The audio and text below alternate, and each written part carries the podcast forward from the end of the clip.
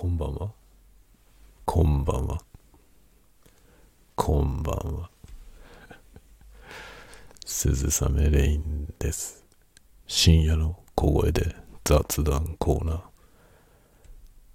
今日は何日 ?12 月8日の夜中ですね。今0時26分。というわけで、えー9日になっておりますね。すでに。日付は9日です。いろいろなですね、マイクの、えー音が比較できるコンテンツになってまいりました。酔いどれタワゴトーク。これは Blue Yeti。Blue Yeti でございます。あのね、圧倒的にいいよね。全然違いますね。ものすごく音がいいですね。これは、あの、今ね、あの、 Blue Yeti っていうマイクは、あの、ポーラーパターンっていうですね、マイクの周りのどこの音を、えー収録するか、集音するかっていうのを、えー切り替えられるようなマイクなんですよね。で、これは今、えあまり一般的ではないステレオモードになっております。だから、こう移動していくと、こんな風になりますね。こんな風になりますね。これあの、ヘッドホンで聞くと面白いので、ヘッドホンで聞いてみてください。こういう感じで左右に移動します。これはですね、まあ僕は ASMR をやっているので、ASMR だとこういう風にね、右に行ったり左に行ったりするという、こういうの、誰ですかね？これを最初に考えた人は。これが、えー心地よい、その ASMR を発動するという、誘発するというね、ことに気づいた人が偉いですね。すごいなと思います。で、普通はね、あの、こういう、えーポッドキャストみたいなもの、トークのね、こういうのを撮るんであれば、こんなんじゃなくて、こうまっすぐ、単一指向性でね、話してる方向の音だけを収録するっていうモードにして、撮った方がいいですね。でも、あえてステレオにしております。面白いから。ね、この、まあ僕は、僕がやりたいのは ASMR ということで、この、まあこのコンテンツは ASMR じゃないんですけど、まあ深夜のね、深夜の小声雑談だけは、ちょっと ASMR っぽいこともってみようかなと。という感じです。まあたまたまマイクがそうだからという、ただそれだけですけども。今日はですね、えー予定が狂って、早く寝ることにしたんで、ちょっと喋ってから寝ようかなと思っておりますね。なんか適当に飲みながら、いつものようにね。もうこのところこればっかり飲んでますけど、バカルディ、バカルディのゴールドラムですね。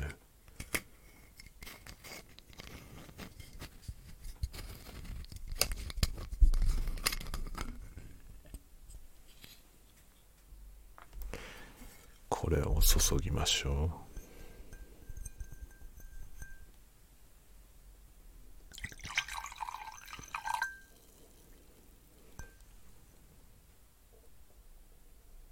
このね、マイクスタンドが、いろいろあれだから。あの、長く聞いてくれてる方はご存知だと思いますが、あのね、Blue Yeti をわざわざね、付属のスタンドから外して、あの、ムーブスタンドというかね、につけてるんですよ。あの、なんていうの、マイクアームにつけたのよね。この方が、あの、机からの振動を拾わなくていいんじゃないかと。そしたらですね、机にクランプするタイプのやつなんで、むしろ、ダイレクトに響いてひどいという。あの、イエティのね、足は、裏側にウレタンが貼ってあるので、まあ、ダイレクトにこう振動は来るとはいえ、ちょっと吸収するようになってるんですよね。ちょっと吸収してくれてるので、まあ、幾分軽減される感じなんですね。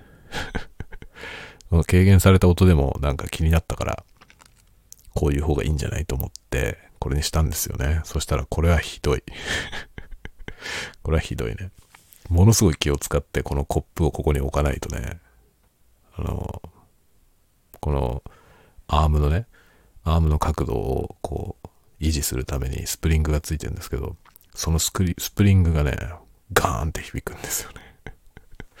さすが安物ですね。全然ダメです。でもこういうのは本当にね、いや、あの安かろう悪かろうではないよ。同じくらいの価格帯でもいいやつあります。選んで買わないとダメだね。学びました、僕は。これは失敗でした。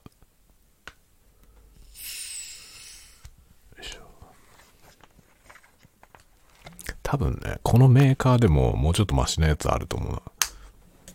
これも中国、中国のね、メーカーですけど、もっとマシなやつあると思う。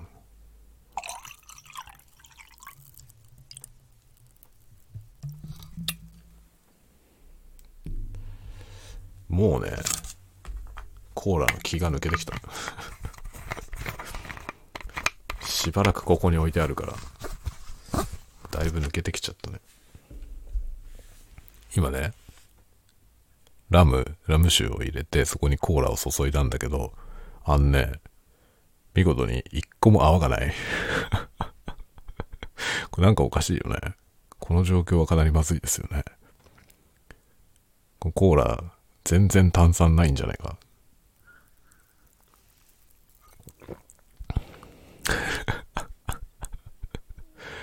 限りなくノー炭酸。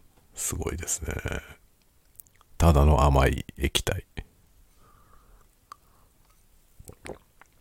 すごいな。全く炭酸がない。ええー、そんなに抜けちゃうもん。常温で置いてるからだ。常温で置いてるからだね。きっと。ここのさ、部屋にさ、こうやって置いて、置きっぱなしなんですよ。冷蔵庫に入れてないから多分抜けちゃったんだね。あの、炭酸ガスはね、炭酸ガスの、あの、融点はですね、かなり温度が低いんですよね。なので、あの、冷蔵庫を、なるべく温度を冷やしてた方が炭酸、炭酸は水に溶けた状態にあってくれるという。温度が上がると飛んじゃうんですね。あの、溶けなくなって出てっちゃうということですね。普通なんかね、あの、なんだろう、うん、まあ、食塩水とかね、何でもそうですけど、温度を上げた方がたくさん溶けるじゃない？だけど炭酸ガスは温度が低い方がたくさん溶けるということなんですよね。だからあの、炭酸飲料のね、炭酸を一気に抜こうと思ったら、まあ火にかければいいですね。温めるとあっという間に炭酸なくなりますね。で、温めてから冷ませば炭酸のなくなったものすごく甘い水が出来上がるという そういうことですね。僕はここの常温に置いてたからあっという間に抜けちゃったんだ、これ。で、やっぱり温度も高いから、あの、甘さもね、甘さも温度が低ければ低いほど感じにくいんですよね。だから、あの、冷たくて美味しい甘い飲み物あるじゃない。コーラのような。これはね、やばいんですよ。冷たい状態で甘いということは、これ常温にしたらものすごく甘いということで、とんでもない量の甘味料が入っているということなんですよね。だから、うわ、甘っていう感じの甘い砂糖水を作って、それをめっちゃ冷やすとですね、あんまり甘さを感じなくなるんですよね。怖いですね。怖いですね。これ砂糖水で試してみると、あの、如実にわかりますよ。砂糖をな結構入れてね、あんまり甘くねえなってね、入れて、で、さらに入れて、このぐらいかなっていう常温で砂糖水作るじゃない。このぐらいの甘さかな。それを冷蔵庫でキンキンに冷やして飲んでみてください。そうすると、あれ？全然甘くねえんじゃねってなりますね。あんなに砂糖入れたのにってなりますね。ということはですよ。キンキンに冷えてても、うわ、甘っていうこのコーラ。そりゃあもう、やばいよね。僕はですね、このね、コーラとかで、砂糖不使用っていうやつあるじゃない？最近。砂糖不使用。僕その方が怖いと思うね。砂糖じゃなくて何入れてこんな甘いんだよってさ。ノンカロリーとか言ってるけど、それはカロリーにしかフォーカスしてないからね。ノンカロリーだけど、その代わり入ってるものはどうなのっていうね。カロリーよりやべえもの入ってんじゃねえのっていう気はしますよね。こういうことは、あの、ダイエット関係のところとか、あとは、えー、エコのところに多々ありますよね。ある一点だけを見て、だからエコですとか、だからダイエットですって言ってるけど、その他の要素はどうなってんだっていうね、ことは多々あるじゃん。この間そんな話しましたよね。あの、えー、CO2 の排出量のことだけを見て、CO2 排出量を減らしているって言って、他の環境を破壊しているようなものがね、エコロだとか言って、めでられているという、そういう図式ありますよね。結局のとこどっちの方が儲かるかっていう基準でやってると。そして一般の人は、え、多くの人がそれに騙されるということですね。だからね、ちゃんと学ばなきゃいけないんですよね。世の中で起きていることをちゃんと理解するためには学ばないといけないなと思いますね。いいようにね、騙そうとしてる人たちで溢れてますから、世の中は。利口な人が、え利口じゃない人を騙す。そういう世の中なんで、騙されないためにちゃんと勉強しとかないといけないんですね。そういうことなんですよ。カロリーゼロ。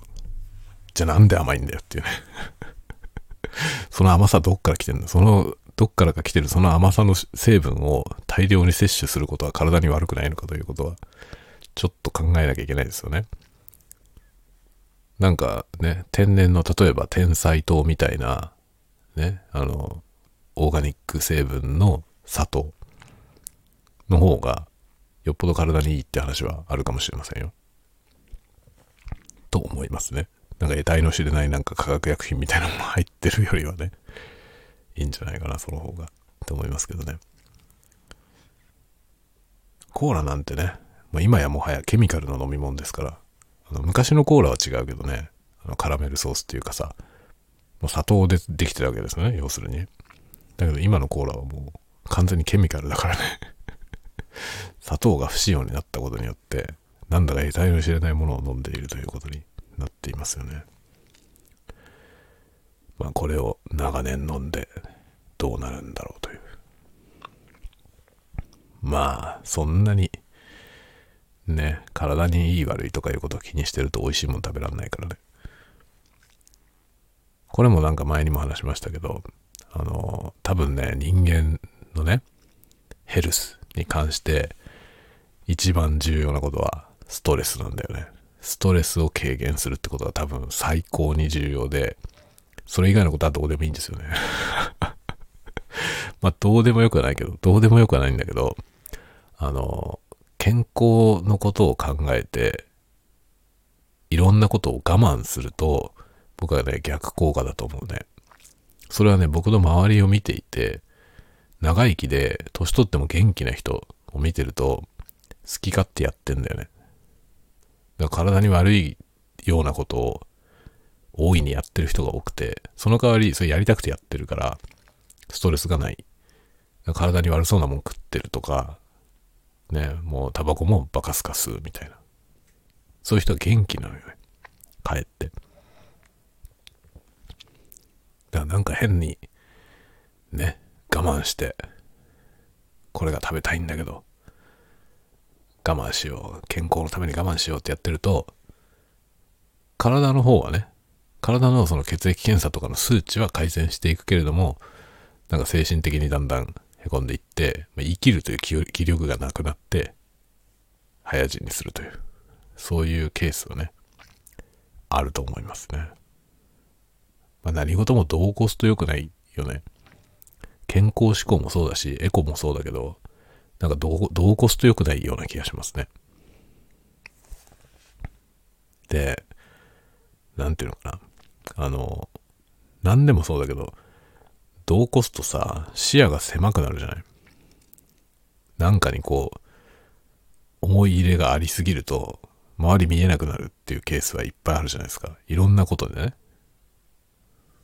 まそれによって、他がお留守になって、なんかこうベストな選択ができなくなっちゃうってことはね、あるような気がするんですよ。それをね、気をつけたいですね。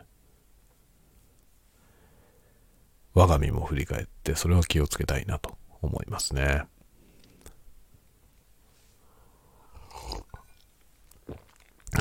ちなみに今日はね、あの、タスカムから借りている、レビューキャンペーンで借りている DR44WL というね、機種をリニア PCM レコーダー借りてるんですけど、それのレビュー動画をやろうと思ったんですよ。やっとできるぞと思って。やろうと思ったらね、電池がない。あのね、届いた日に電池入れて、やらなきゃと思いつつも、11月忙しかったんですよね。あの、ふーちゃんのコラボのね、歌ってみたをやるっていうやつがあって、それの練習したりとか、で、それを、それが11月の20日締め切りで、僕は17日に休み取って、その日にレコーディングしたんですよね。で、レコーディングする前は練習して、で、試しに撮ってみたりとかね、して、やってたんですよ。それを一生懸命やっていて、時間取られてました。その後、それは20日締め切りで17日に納品して、で、それから11月末締めの、えー、小説を書いてまして、それは青春ボリューム4。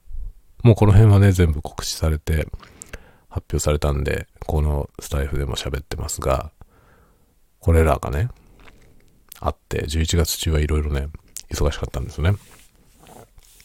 で、11月の17日に届いたのよ。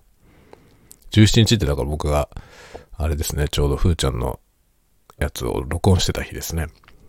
その日に届いたのよ。DR4D4。で、あの、1ヶ月間借りられるんですね。だから12月17日に返さなきゃいけない。それまでにレビューをやんなきゃいけないんですよ。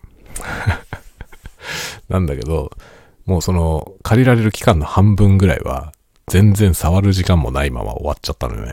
で、こっからだからスパートをかけてやっていく感じなんですけど、一応ね、一通りの機能は触ってみて、大体どんなものかっていうのは分かっているので、一応ね、あとは動画の方針を考えるだけ。こういう説明をして、こういう説明をしてっていう段取りを考えて、撮影をするだけなんですけど、今日ね、やろうと思ったのよ。そしたらね、その17日に届いた時すぐに入れた、あの、僕はエボルタのね、パナソニックのエボルタっていうあの、電池。それのニッケル水素電池ってあの充電できるやつね。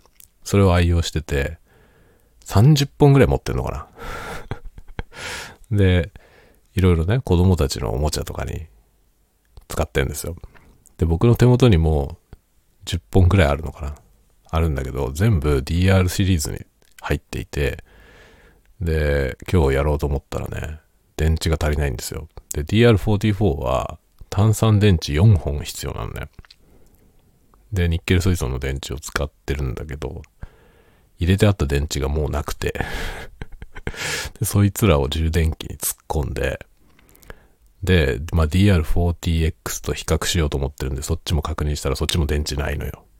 なので、そいつの電池も全部充電にかけて今充電してます。で、これが明日フル充電になるんで、明日からレコーディングをしようと思っています。まあね、もう結論は出ている。出ているです感じですね。でもね、詳細はまだ比較してなくて、DR40X と DR44WL が音がどう違うのか、クオリティがどう違うのかっていうのは、まだ確認できてないんですよね。それ以外の機能的な部分の比較は大体できてて、それを、あとは動画にするだけです。僕の結論としては DR40X の方がいい。それはあの、オーディオインターフェースの機能があるからですね。だからオーディオインターフェースとしては使わないっていう人は、僕は44の方をお勧めしますね。録音機材としては44の方が優秀です。だけど、オーディオインターフェースの機能がない。なんだろうね。変な住み分けだよね。DR44WL にオーディオインターフェースの機能をつければいいと思う。そしたら DR44WLX ってなるよね。WLX 出さないのかな？多分それ出したらそれ一択になりますよ。みんなそれ買うと思う。ただあれにオーディオインターフェースの機能をつけた場合に、いくらになるんだろう ?3 万円超えちゃうのかな？僕はね、電磁シールドもしてくれたら3万円超えてても買うけどね。電磁シールド付きで DR44 で、44のスペックで、で、オーディオインターフェースがついたら、僕は買いますね。40X から買い替えるね。まあ、オーディオインターフェースの機能は必須なんだよね、僕僕の中ではね。必須なので絶対欲しいんですよ。でそうなると DRX シリーズなんですね。05X か 07X か 40X3 機種出てるんですけど、X がつくやつがもう必須。だけど、DR44 についてる MTR の機能、マルチトラックレコーダーの機能がついてるんですけど、それは魅力あるんですよ。それが魅力あるのと、あとは Wi-Fi だね。Wi-Fi コントロールで、あの、スマートフォンのアプリから無線で操作できるんですよ。これはめっちゃ便利だね。まあ、そこが売りなんですよね。DR44 を、WL は多分ワイヤレスだと思うんですよね。ワイヤレスの WL だと思うんだけど、ワイヤレス機能で、まあ、スマートフォンから遠隔操作できるのよね。だから離れた場所に置いといて、で手元で録音開始したり、停止したりできるんですよ。めっちゃ便利じゃない？これでオーディオインターフェースの機能もあったら最高だったね。なんでないのかな？てか出るような気がするけどね。来年ぐらいに出ないかな ?DR44WX、WLX。出ないかな？出るんじゃないかな？多分技術的にはできると思うんですよね。DR44 にインターフェース機能をつけることはできると思うんですよ。で、合わせて電磁シールドもして、やってくれたらね。あ、でもね、一個ね、難点があるな。あのね、マイクが、あの、XY モードっていうのと、あの、あれですね、AB モードっていうのが DR40X は切り替えられるのね。それはどういうことかっていうと、こう、マイクの部分がね、向かい合うような感じに、カタログの絵とかではなってるんですけど、それをね、DR40X はこう開いて、外に向けることができるのね。だからステレオが、その、普通のステレオとワイドステレオ、左右の定位がこう離れてるやつと2種類使えるんですよ。で、ASMR やる場合は、そのね、AB モードの方がいいんですよね。離れてる方が。そこがでかいね。44はマイクが動かないんですよ。XY モードで固定なんだよね。それも違いますね、大きく。DR44 のそのマイクがちゃんと AB モードに切り替えられるようになって、オーディオインターフェースの機能がつけば、買いだね。全く迷わずに選べるようになりますね。最強の機種。最強の機種出せばいいのにね。DR44MAX とかにしてた。DR シリーズのね、最高峰みたいなやつ出せばいいのね。もっと上にあの8トラックのすごいやつあるんですけど、8トラックのやつはちょっと高すぎてね、あの予算規模的に多分もう外れちゃうんですよね。8トラックのやつで、まあ、あの、ハトグミ、ハトムギさんが、あの、プレビューしてますけどね。あれ、発売された時にすぐプロモーションしてましたね。あれはもうメーカーから頼まれて やってましたけど。なんか ASMR モードとかもついてるんだよね。なんですけど、ちょっと高すぎるのよ。8トラック、正直8トラックあってもいらないしね。8トラックレコーディングするんだったらあんなポータブルのってやらないよね。どうなんだろうやらなくない？僕はあの、ハンディタイプの PCM レコーダーで8トラックはいらないんだよな。で、あれが8トラック必要なシチュエーションがよくわかんないんですよね。4トラックじゃ足りないことってあるのかな？8チャンネルも必要なのも、のがよくわかんないですよね。そんなの買うんだったらなんかね、あの、フィールドレコーダーっていうね、レコーダーの機能だけのやつがあるんですよ。そっちの方がいいね。それに、あの、外部のマイクをつけて録音するっていうね。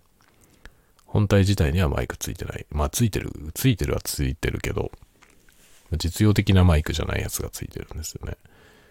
でも十分それが買えちゃう値段なんですよね。なんかあの X8 とかいうやつね。DR、DR のすごいやつ。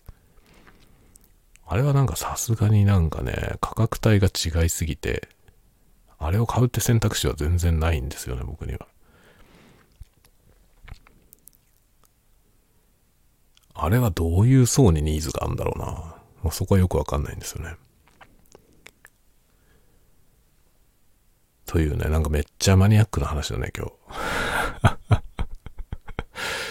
DR のね、撮影をやろうと思ってたのに電池がなかったかできなかったって話をしただけなんだけどさ。もうこういう機械の話は好きだからね、どうしてもこうなっちゃうんですよね。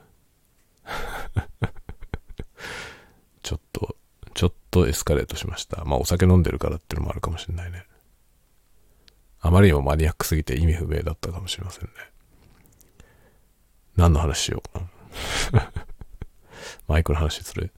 あの、マイクはね、この今、ブルーエティを使ってるでしょ？ブルーエティは、まあ、コンデンサーマイクですごく質が高い。めちゃくちゃいいね。で、お昼にやったやつがね、あの聞きました。録音し、自分で録音してね、その後聞きました。あれ、申し分ないですね、音質。あの、ボヤのね、ボヤって読むんだと思うんですけど、BOYA って書くブランドがあって、そこのワイヤレスの、ワイヤレスシステムを買ったんですよ。それで、スマートフォンとマイクが離れた状態で、ケーブルで繋がってない状態で、録音ができるようになったんですよね。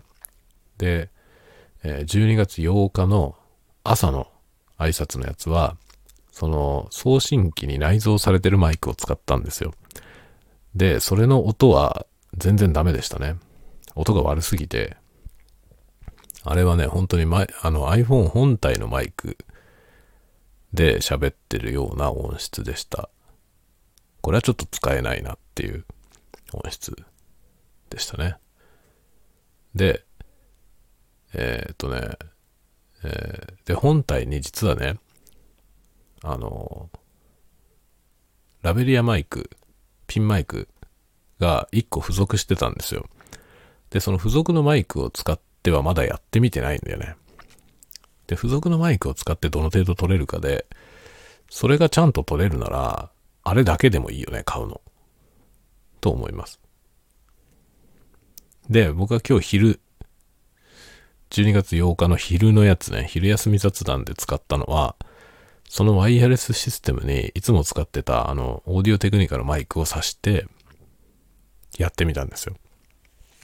それがどんな音で撮れるかなとか言いながら、あの、スパゲティ作ってね で、食べながらね、喋ったんですね。で、それ後でプレイバック聞いてみたら、いいね、あれは。音質的には、あの、有線でやってるのと何も変わんないですね。で、結構歩き回ったし、最後の方で実験と称して、あの、2階のね、いつも食事してるところに iPhone を置いたまま、そのまま歩いて1階のいつもの作業部屋まで戻ってきて、そこからマグマグカップを持って 上がってくるみたいなね。そんなことしながら喋ってるところが最後の方にあるんですけど、まあ音質全然劣化しないし、ノイズも乗んないですね。すごかったね、あれ。何ら遜色なかったですよね。すげえと思いました。で、ちゃんとオーディオテクニカのマイクの音になって、なんかだからあのワイヤレスはめちゃめちゃいいんじゃないのっていう手応えですね。明日はちょっとね、あの、付属してたラベリアマイク使ってみます。マイクは質は明らかに良くない。あのね、ラベリアマイクついてたんだけど、そのマイクも、もう見た目からして安っぽくて、このマイクは全然じゃないっていう感じなのよ。なんだけど、それを使って明日ちょっと撮ってみますね。明日の朝の雑談それでやってみますね。それどの程度の音で撮れるかね。で、それがそこそこの音で撮れるなら、別にオーディオテクニカのマイク持ってなくてもね、十分使えると思うんですよ、ワイヤレス。そしたらなんか iPhone で Vlog 始めたいな、みたいな人。いいと思うなワイヤレスマイクは絶対あった方がいいと思うね。便利ですよ、めっちゃ。めっちゃ便利だと思う。離れて撮れるしね。そのうちちょっと Vlog Vlog やろうと思います。Vlog っていうか、なんだろうな。ちょっとなんだろうな。この間あの、ホワイトイルミネーション撮ってきた映像が意外と好評で、あれ、あれみたいなやつとかまたやろうかな。まあ、いつもカノンだけどね、音楽は。僕あの、パフェブルのカノンっていう曲好きなんですよね。あの曲が好きなんで、ちょうど今回ね、あれを、ピアノ演奏のやつを買ったんで、あの曲で、とりあえず、何でもかんでもやろうかな。いつもこの曲だなって思われると思うけど。ちょっとあれはいいですよね。なんかあれをいろんなアレンジにして音源作っとこうかな。いっぱいね。あれ曲自体はパブリックドメインなので、あの、別に僕が自分で演奏して、自分でアレンジして自分で演奏する分にはね、誰の著作権も侵害しないので、自由に使えるんですよね。パブリックドメイン。ありがたいですね。パブリックドメインっていうの。この考え方は素敵だね。パブリックドメイン。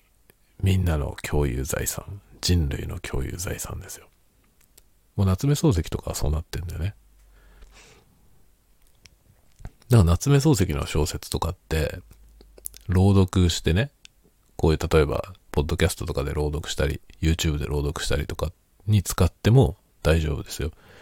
あの、漱石はもう亡くなって70年以上経ってるので、著作権はもう終了していて、あの、パブリックドメインになっています。ただその出版物を写しちゃったりとかはダメなんだよね。そのページの絵をね、写しちゃったりとかなんかそういうのはダメなんですよね。それはその作ってる方の、作って販売してる方の人に、あの、著作、著作隣接権があるので、あの、文章を使ってなんか違うことをする。まあ、その読み上げる分には全然問題ないはずですね。結構朗読コンテンツやりたいと思ってる人はいるけど、朗読も権利問題があるから、何でも好きなものを朗読しちゃダメなんですよね。なので、パブリックドメイン、パブリックドメインのものを選ぶのがいいと思いますね。意外とね、70年だから、パブリックドメインってね。70年なんで、もうね、昭和の最初の方の作品までは、昭和の最初の方で亡くなってる作家さんであれば、実はもうパブリックドメインなんですよね。意外と、意外と最近の人までパブリックドメインですよ。坂口安吾もうすぐパブリックドメインになりますからね。ね本当に、そのぐらいの時代感ですから、早いもんですね。坂口安吾ってなんか1955年ぐらいに亡くなってるよね。なんで、多分2025年に切れますよね、著作権。そしたら暗号の作品も朗読しても大丈夫になります。なんかこう、いいよね。僕もなんかね、それに憧れるね。その自分の作ったものが僕が死んだ後70年後にパブリックドメインになってさ、そのパブリックドメインになって、その時代の人に使ってもらえるってすごく良くない？憧れますよね。だって自分が死んだ後70年ですよ。その作品が出てから70年じゃなくて、作家が死んだ後の70年。普通さ、大半の作家の場合ね、死んだ後70年も経った時に、もはや作品なんて残ってないですよね。多くの人は。だから、こういう法律なんだろうなと思うのよね。70年経っても価値が残っているような人のね、作品は、もう人類共有の財産ということにしましょう。パブリックドメイン。素晴らしいよね。パブリックドメインになってる人たちの作品の素晴らしさといったらないですよね。なんかね、憧れますね。そんな風に残るもの作りたいよね。なんかほんと作家冥利に尽きると思いますね。パブリックドメインになってね、その人たちがさ、その時代のね、70年も先の、死んだ後の70年だからね、そういう、もう信じられないほど先の時代の人がさ、自分の作品をね、使ってくれる。すごいですよね。で、やっぱり、いささかも色あせないですよね。パブリックドメインになってるようなものって。まあ、パッヘルボルもそうだけどさ。パヘルベルのカノンなんてあれめっちゃいいですよね。時代がどうなろうとね、あの曲の良さは変わらないというか、素晴らしいね。そんなことを思いましたね。使わせてもらって。まああれは演奏がね、自分でやってるやつじゃなくて買ったやつなんで、今度はなんか自分でアレンジして、自分で演奏して録音しとけば、それ自由に使えるからね。で、曲自体はさ、みんなが知ってる曲なんで、いいじゃない？その、あればね。あ、これはあの曲だって思って聴いてくれるでしょ？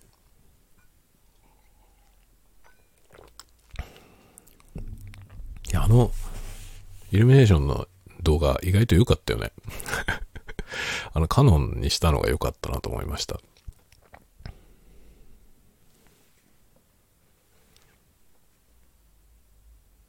あのね、G 線上のアリアとかもあったのよ。それもいいなと思ったんだよね。G 線上のアリアって曲も大好きなんだよね。あんな曲書けないよね。あれ素晴らしいよね。その辺のね、もうパブリックドメインの曲を使って動画を作っていきたいですね。まあ自分で、自分でね、曲も作ればいいって話もあるけどね。結構ね、シンセサイザー、あのね、アナログのシンセサイザーをね、やりたいのよ。またやりたいことが出てきたけどさ、アナログシンセをやってみたくて、ちょっとね、それもね、リサーチしてるところ。アナログシンセ面白そうじゃない？アナログシンセをやってみたいんだよな。まあ、いずれやると思います、どっかで。僕はやりたいと思ったことは大体やるからね。そのうちやります。今はまず、その以外にやることがいっぱいあるんでね、その辺をやってってからですけど。まあ、ASMR も再開しなきゃですね。一応、イルミネーションの動画出したけどね。1ヶ月ぶりだよ。前に出したあの、リアルフォースのタイピングのやつの次、次？ちょうどね、1ヶ月空いてたみたいですね。空きすぎだね、1ヶ月は。ちょっと、こっからまたスパートかけていきたいですね。まあでもちょっとね、今、まともな動画を撮影する環境がないんだよな。部屋がぐっちゃぐちゃでさ ちょっとなんとかしなきゃいけなくて、今ね、模様替えの最中なんですよね。なので、あの、マフ感の映像で手元でなんかやってるやつは撮れるのよ。だから、その機材のレビューはできるんですよね。ちっちゃい機材のレビューだったらできるのよ。自分が映んないやつはね。だけど自分が映るやつを撮れないんだよね、今。狭くて。部屋が狭くて。ちょっと模様替えしないと撮れる環境がなくてね、それをなんとかしたいですね。それ急務なんだよな、実は。で、子供もさ、ゲームやりだしたし、パソコンのゲームね。うちの奥さんもなんかゲームやりたいみたいですが。ってなってくるとね、ゲームルームを作んないと、その僕、今ね、僕の作業部屋に、そのゲーミング PC も置いてあって、その PC でゲームやってんですよ。うちの子供とか奥さんがね。そうするとさ、彼らがゲームやってる間僕撮影できないのよね。部屋使われちゃうからね。なので別の部屋にその PC を持っていきたいんですよ。そういうね、模様替えを今やってる途中なのね。で、結構大掛かりにやんないと移動できなくて、それをね、なんとかしなきゃいけないんですよ。それで、まあ僕が今仕事してる部屋を、もう僕の部屋にしちゃう。僕自身の、僕しか使わない部屋にしちゃえば、まあそこはいつでも撮影できるじゃない。まあ撮影機材とかも広げたままにしておけるからね。自分しかいない、自分しか使わない部屋だったらね。まあでもそこの部屋にピアノ置いてあるから、ピアノの練習の時はまあ子供が来るけどね。そうなんですよ。そう、ピアノが置いてあるんだよね、そこの部屋に。だからなんならピアノのレコーディングもできるんですよ。だからピアノのレコーディングできるから、なんか、あれですね、カノン、カノンの練習すりゃいいんだね。自分で練習して録音しとけばいいんだ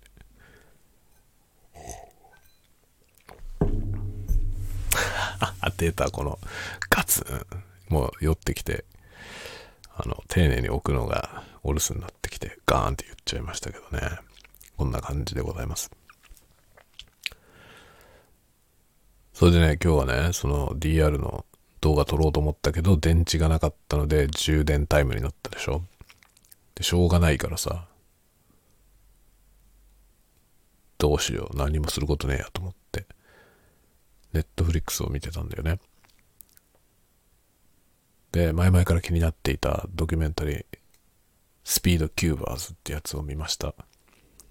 スピードキューバーズは、スピードキューバーの話。スピードキューバーっていうのは、ルービックキューブを、あの、解く速さを競う競技ですね。スティープスピードキューブ。それの選手の話ですね。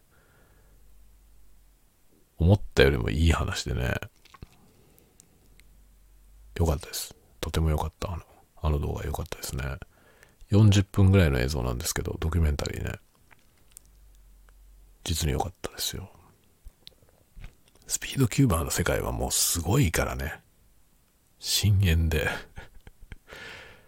で、僕はあの、3×3 のね、3×3×3、まあ、いわゆる普通のルービックキューブのやつしか、その世界しか知らなかったんだけど、4×4×4 とか 5×5×5 の競技もあるのね。で、そのね、ソルビングタイム、要は、あの、解く速さが、1時間40分とかなのよ。記録が。1時間40分とかをやってるんですよ、競技で。で、1時間、そのね、5×5×5 とかのキューブを1時間40分で解くのって相当早いらしいんですけど、そういう以前にさ、あのキューブを1時間40分集中してずっといじり続けるその精神力ってすっごいよね。マジかって思いました。あの 3×3×3 のキューブはさ、もう記録、世界記録は5秒とかの世界なんですよね。5秒台、5秒台とか6秒台の世界なんですよ。それはとんでもないことなんだけど、でも、文字通り秒殺でしょ？だから集中力っつっても、その数秒の話じゃない。だけどそれがさ、5×5×5 とかで、1時間何何分とかね、1時間半とかね、フルマラソンみたいなタイプなんですよ。でもマラソンみたいな精神力ですよね、本当に。キューブをね、1時間40分ずっと集中し続けて、あれを解くのってすっごいよね。5×5×5 を解けるかどうかの問題じゃなくてさ、僕は解けないけどね、その、解けるかどうかの問題じゃなくて、その、それだけの時間、あのキューブに対する集中力を維持してるっていうことが、もう驚嘆すべき 驚嘆すべきことですよね。僕なんか多分いくらアルゴリズムを覚えても無理だね。1時間40分集中力切らさないで回し続けられないもんね。すげえ世界だなと思いました。とんでもないね。で、まあ僕はちなみに今 3×3×3 で僕のマイベストが26秒ぐらいですね。26秒ぐらいで、アベレージ35秒ぐらいです。全然遅いよ。全然遅いけど、自分では、もうここがマックスだなと思ってますね。まあね、まだマックスじゃないんで、本当はね、まだマックスじゃなくて、あの、最後のね、ラストレイヤー、一番上のレイヤーを揃える部分のアルゴリズムを全部覚えれば、多分、15秒ぐらいまでは短縮できると思うんですよね。僕はね、今一番上のレイヤーをやるのに、あの、何通りあるんだっけな、あれ。一番上のレイヤー。70通りぐらいあるんですよ、確か。あの、パターンがね。で、早い人たちはもちろん全部覚えてるのね。全部覚えてるから、一撃で揃うんですよ。最後のレイヤーを一発で揃えられる。ですよね。で、多分、最後のレイヤーがどんなパターンが来ても一発でできる。要は全部アルゴリズムを覚えれば、多分僕の今のタイムで言っても15秒ぐらいまでは行くと思うんですよね。だけど、覚えられないのよ。で、僕はね、今一番最後、ラストエリアいくつやってんのかな ?12 個ぐらい多分覚えてるんですよね。10個か12個ぐらい。で、全部それの組み合わせでやってるんですよ。そうすると最大で一番上のレイヤーに3つかかるんですよね。その3、3テイクで終わるみたいな感じなんですよね。で、3つ、最大3つで終わるところまでは覚えたんだよね。なんだけど、それ以上がね、覚えられない 覚えられないし、そもそも僕はもうなんていうの、年も取ってるしね、手の速度が遅いんですよね。うそもそもその手のフィジカルがもう追いついてないんですよ。なので多分僕はどんだけ頑張っても多分、その、全部アルゴリズムを覚えるところでいけるところまでしかいけないと思うね。それ以上先の領域はもうフィジカルが無理なんで。今、今の段階でいくともう脳みその方も限界で これ以上のそのアルゴリズムパターンを覚えられないんだよ、今。だから、今限界値なんですよ。このね、運が良ければ20、20秒台が出る。運が良ければ。で、通常のでいくと、だいたい37秒とか30秒台の後半ぐらいがアベレージですね。で、ミスんない限りはだいたい40秒は切れるんですよ。ミスんない限りは。っていうところまでは来ました。でもね、ここから伸びないんだよね。実はね、そのね、40秒切るところまでは、2ヶ月ぐらいで行ったんですよ。始めてから2ヶ月ぐらいで。で、その後、全く進まない その後ね、しかもその2ヶ月ぐらいでそこまで行って、その後僕はかなりいっぱい覚えたんですよ。そのラストレイヤーのやつを結構覚えたんだけど、それでもタイムが伸びないんですよね。ここが限界だなと思ってるこれが僕の限界だなと思って。なんか本当はね、アベレージを30秒切りたいのね。それが今目標なんですよね。アベレージで30秒切る。だけど、多分アベレージで30秒切るためには、もういくつか覚えなきゃいけないね。あの、アルゴリズムをね。もういくつか覚えると、ラストレイヤーをまあ多くて2工程ぐらいにできれば、多分、30秒は切れると思いますね。その先は無無理だね。その先はちょっと無理だと思うな。楽しいよね。ルービックキューブめちゃくちゃ楽しいです。そのスピードキューバーズはね、いいんじゃない？スピードキューバーズ。ぜひ、ネットフリックスでね、40分ぐらいなんでぜひ見てください。いい話だった。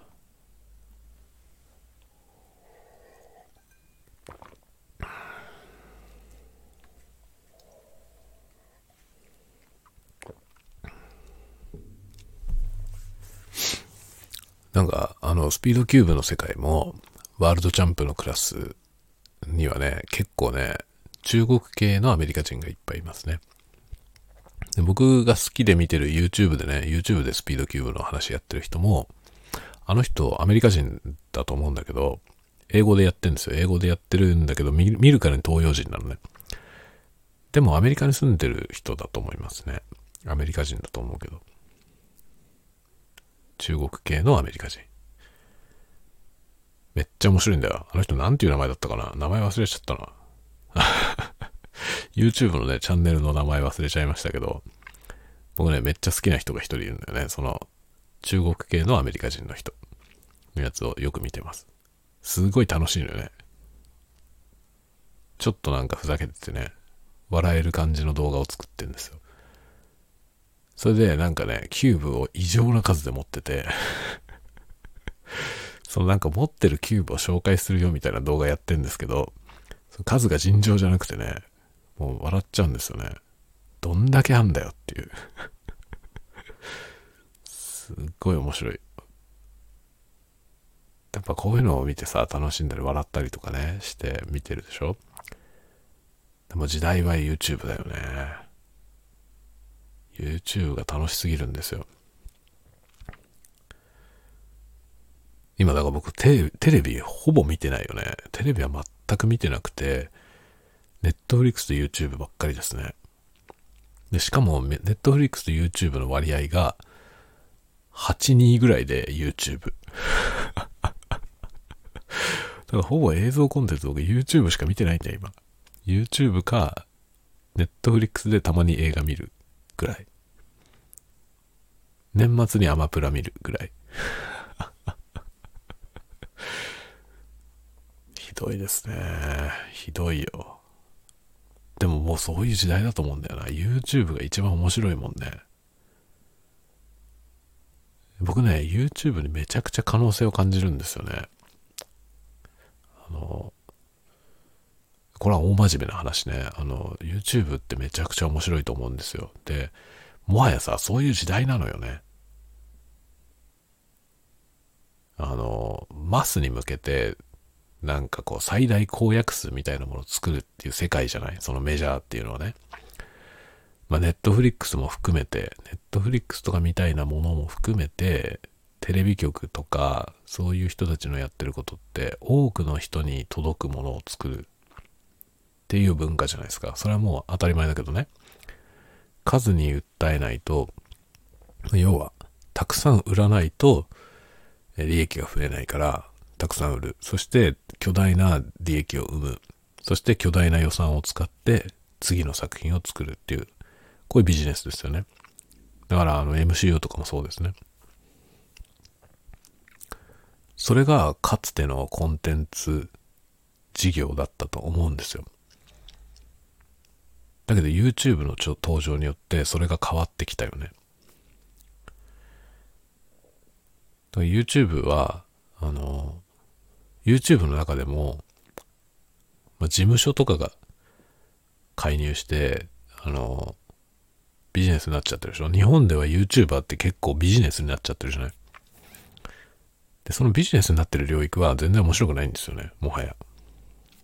あの、テレビとあんまり変わんなくなっちゃってるんですよね。だけどそうじゃない領域にめちゃくちゃ面白いものがあって、ニッチなやつ ニッチなやつがあるじゃない？で、YouTube って多分10万人ぐらいサブスクライバー10万人くらいの領域が一番面白いと思うね。あの、ミリオンじゃなくて、100万にいかないで、まあ、10万とか5万とかの世界。その辺が一番面白くて、なんかね、そういうぐらいのね、ボリューム感。だサブスクライバー5万人から10万人くらいの領域が成立する世界だから面白いんだよね。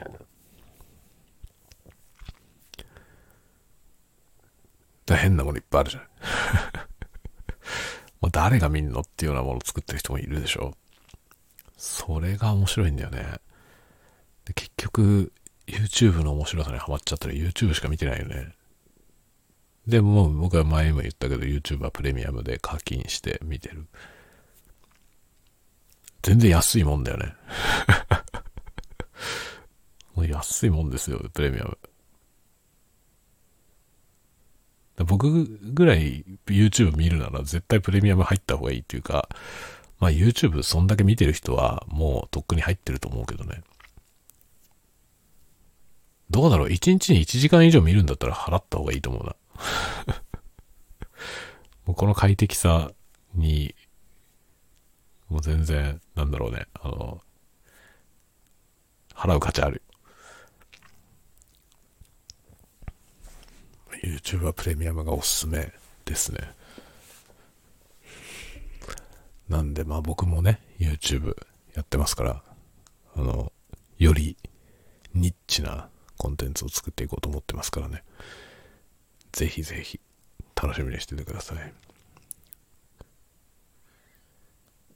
まあ今回ちょっとね、毛色の違うやつを出しましたけど、基本は ASMR の文化を継承したコンテンツをやっていこうと思ってます。ただね、なんかもうあの、オーソドックスな ASMR は若干飽きてきました自分が見るのでもあんまり見なくなってきた。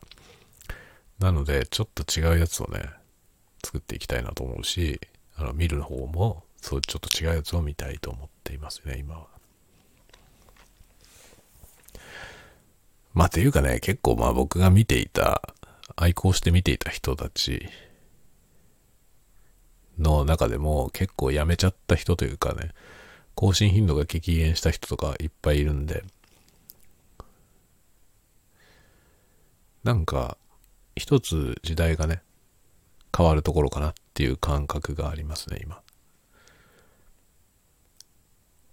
ちょうどいい時に立ち会ってるんだなっていう気がする。で、そのタイミングで僕も加入していって、そのコミュニティにね、入っていって、新しいものを提供していければ楽しいなと思ってますね。地道に 地道にやっていきます。まあね、そんな巨大なものになんなくてもいいんで、ある程度、ある程度共感を得られるといいなと思ってやってます。ではではそろそろ1時間ぐらい喋ってるんで、寝ようかなと思いますね。明日はまたちょっとまた、えー、ワイヤレスの買ったやつ、時についてたラベリアマイク使ってみようと思います。明日金曜日だもんね。明日はね、あ、でもね、お昼ちょっと忙しいんだな。明日ね、あの、午後、午後1で子供のね、授業参観があるんですよ。なので、ちょっとお昼配信はできないかもしれないですね。朝一でだから、朝のやつでラベリアマイク試します。ということで、また明日の朝お会いしましょう。では、ではではでは、またおやすみなさい。おやすみなさい。おやすみなさい。